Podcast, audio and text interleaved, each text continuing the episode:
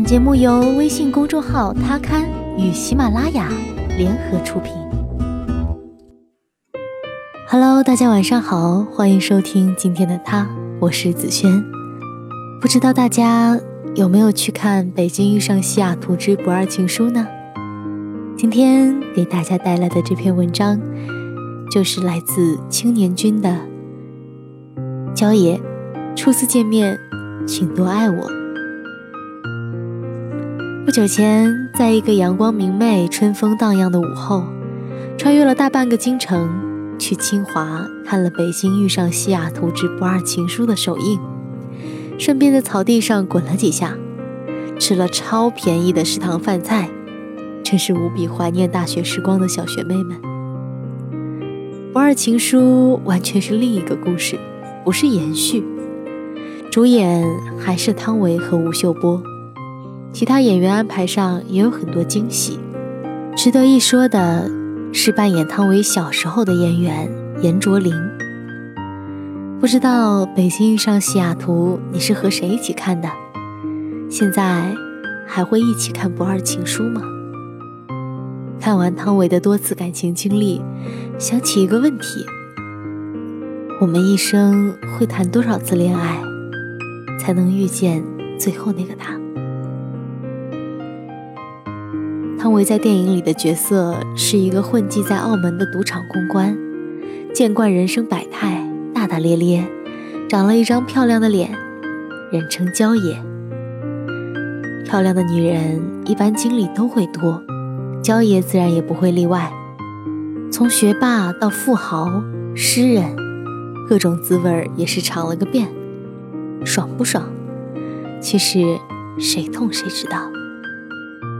这样一个女孩，本该对爱情会更谨慎，可恋爱的女孩智商都为零，焦爷自然也不例外。焦爷的生活在毫无章程的继续，可居然神奇的通过一种方式和吴秀波扮演的美国房产经纪大牛开始了书信往来。初始的两个人戴着假面互相试探，可书信给他们搭建了一个新的世界。在今天这样一个喧嚣、快餐方式的时代，从前的日色变得慢，车马邮件都慢，一生只够爱一个人。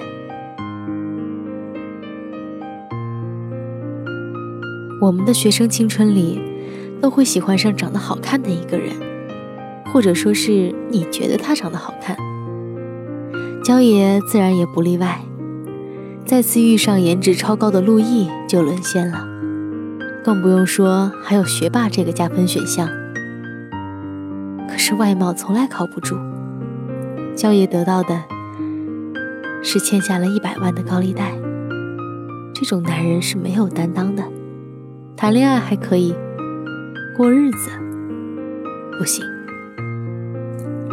当我们经历了很多自以为超级困难的事情，终于毕业了，以为可以大杀四方的时候，才发现自己连把刀都没有。这时候，各种诱惑就会出现。对于长得漂亮的焦野来说，王志文扮演的富豪就是一个很大的诱惑。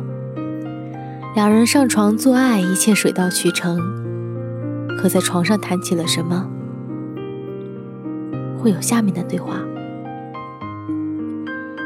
你太让人心疼了，从来没有人对我说过这句话。”第二天清晨，焦爷望着床上还在酣睡的富豪，以为自己遇到了一个会疼自己的人，在没有办法隐瞒的情况下，说出了欠高利贷、亲人被威胁的事情。富豪笑了笑。拿出了二十万，一天二十万，陪我五天。原来，爱情在他眼里不过是交易。一夜滚床单的热闹，可能换来一夜滚钉板的惨叫。而此时，大牛也在赌城，正在精心安排一场结婚，达到骗一对老夫妇的目的。真是没想到吴秀波居然是这种人。两位老人家真情表白的时候，一般剧情会是爷爷说：“我死了之后，你怎样怎样。”不过，这里反其道而行，家里一大堆事儿，你怎么处理？你又爱哭，这都七老八十了还改不了，留你一个人在那哭，我更不放心了。老太婆呀。人死之前有病有痛，确实啊招人烦。不过你放心，你再烦，我也不会嫌你。当然了，我脾气不好。你要是到了那头，愿意的话，就等一等我。如果你不愿意，个脾气比我好的，我也答应。那咱俩就说好了，墓碑上面我会空出一块到时候我会把我的名字刻在你旁边，行吗？牧师在旁边插了句：“过了七十年耄耋之年，还有心要办一场婚礼，这得是向死而生的勇气呀。”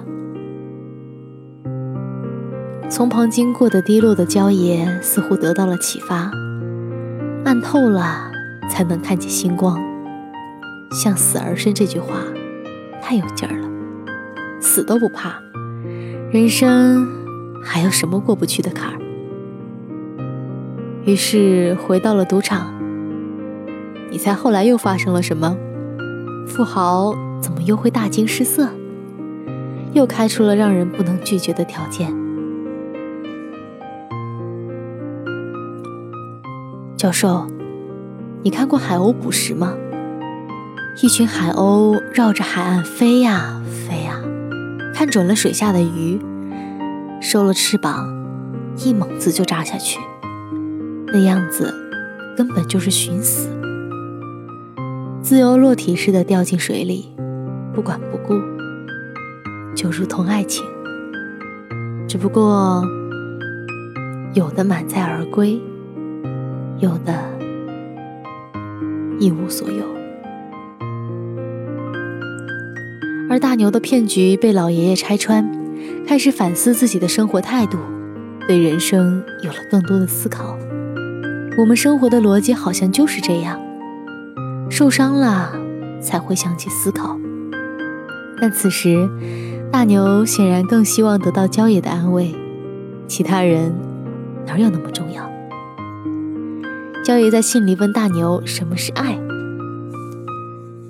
谈爱实在不是我长项。现在从摸手到上床一蹴而就，爱既然可以做了，那谁还去谈呢？因为深爱太伤人了，毫无保留的把心放出去，就害怕有一天得自己一个人疗伤。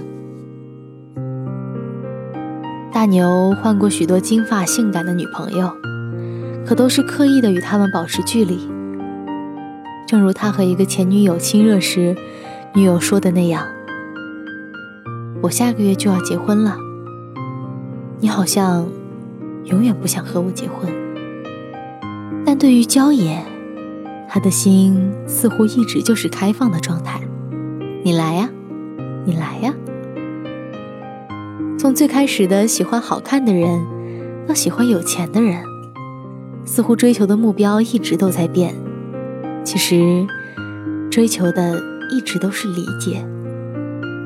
此时，郊野又遇见了一个诗人，诗情画意，读书散步。但他这时更希望和大牛也可以有这种亲密关系，只是他不知道自己为什么会有这种想法。其实，当我们经常会想起一个人的时候，多半儿是喜欢上他了。焦野和诗人很快接吻了，然后美梦破灭了。在赌场上，焦野发现服务的客人居然是诗人的老婆。诗人有种小白脸的既视感。你不要对我说对不起，对不起是最没用的。我们不过是接吻了而已。此刻的焦爷恢复了往日的冷静，手中的烟熄灭了。疼吗？总是疼得撕心裂肺的。可要是不在世，你又怎么知道那个人是不是最对的呢？大牛十四岁时被父母送到美国，父母却先后离婚，组建了新的家庭，有了孩子。大牛感觉自己是没有家的，内心的仙人掌越来越大。直到遇到焦野，俩人从斗嘴变成互相安慰。一封封信件的往来，就像活在浩瀚的大宇宙里，一颗孤独的星球遇见另一颗孤独的星球。想起廖一梅的一句话：“每个人都很孤独，在人的一生中，遇到爱，遇到性，都不稀罕。稀罕的是遇到了理解。”大牛在美国那么多年，从来没再回过家，心里的隔膜远大于地理上的距离。但在焦爷的劝说下，居然回国看父母了，这就足以看出焦爷对他有多重要。只有足够爱的人，才能让你改变。大牛彻底解脱了，他心更暖了，更会爱人了。从前觉得做仙人掌扎人和自己无关，现在发现扎了别人自己更疼。两人开始书信往来，特别神奇。失去联系也是突然的事情，但正是因为如此，两人才意识到彼此的重要。经历过三次伤害的焦爷，才发现自己喜欢的是大牛。此时的大牛的保护色也已褪去，更从老爷爷那里学会了担当。爱一个人，会全心全意的爱。而扮演诗人的祖峰在接受采访时提到：“我没有把这个诗人的苦难表达出来。现在不管怎么说，我挺安慰，因为这个片子是成功的。然后我代表王志文老师、陆毅老师。”我们三个一起，汤唯这样的女神是我们练出来的，这是我们三个的作用。我觉得我们做到了。其实这部电影从某个程度来说，就是借着爱情的外衣来写沧桑、流离、混沌、救赎和回归。这其实也是我们的人生必修课。遇见很多心动的人，灵魂会一次次的被震撼。我们需要向死而生，永远要对生活充满激情。你觉得两人最终会找到彼此吗？或者说，你是喜欢喜剧收尾，还是悲剧结束？这一切等你看完电影才会知晓。其实，两个人一个在澳门。一个在美国，没有彼此的电话、微信，任何沟通方式。之前的信件也是通过一个神秘人来转寄，所以并不知道对方的具体地址。后来，神秘人也消失了。如果是你在这种情况下，能找到对方吗？对了，如果两人相见，我还给大牛设计了一句台词。娇爷，虽然已经爱上你了，但初次见面，请多多关照。其实不管是谁，一生恐怕都不会只谈一次恋爱，只受一次伤。不出意外的话，我们会经历各种人渣，流很多伤心泪。但这只是生活罢了，我们不能因为怕受伤，失去爱的勇气。那个可以陪我们一生的人，一定在前方等候。请不要让他们等太久。好了，感谢你收听今天的他，我是子轩，我们下期再见吧。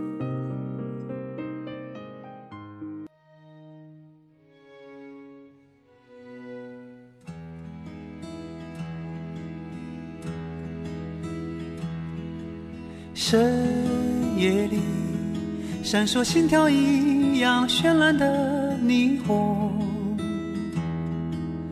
有人说，那是都市的欲望涌动。可是我就是离不开传说中的梦幻，因为我还未习惯一天天平凡。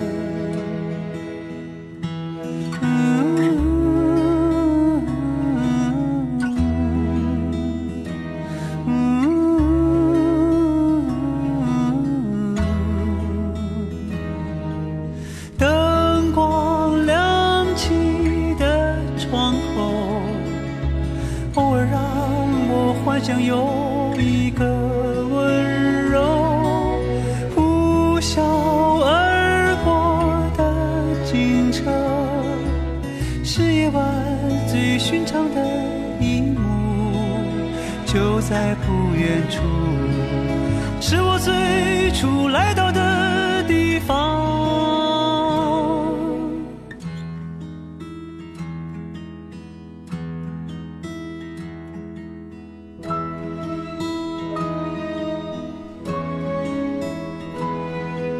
在哪里，我才能够遇见生命中的你？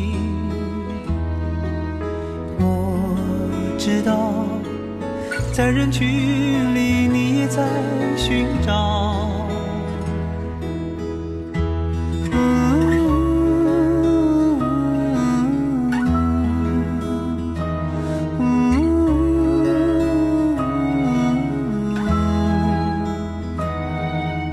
每天经过的路口，不知道你是否经过了没相遇的时候，感慨我们等待了很久，你为我停留，人来人往，时间在奔流。其实我们差不多，不算好也不算坏的生活。些路再不怕一人走。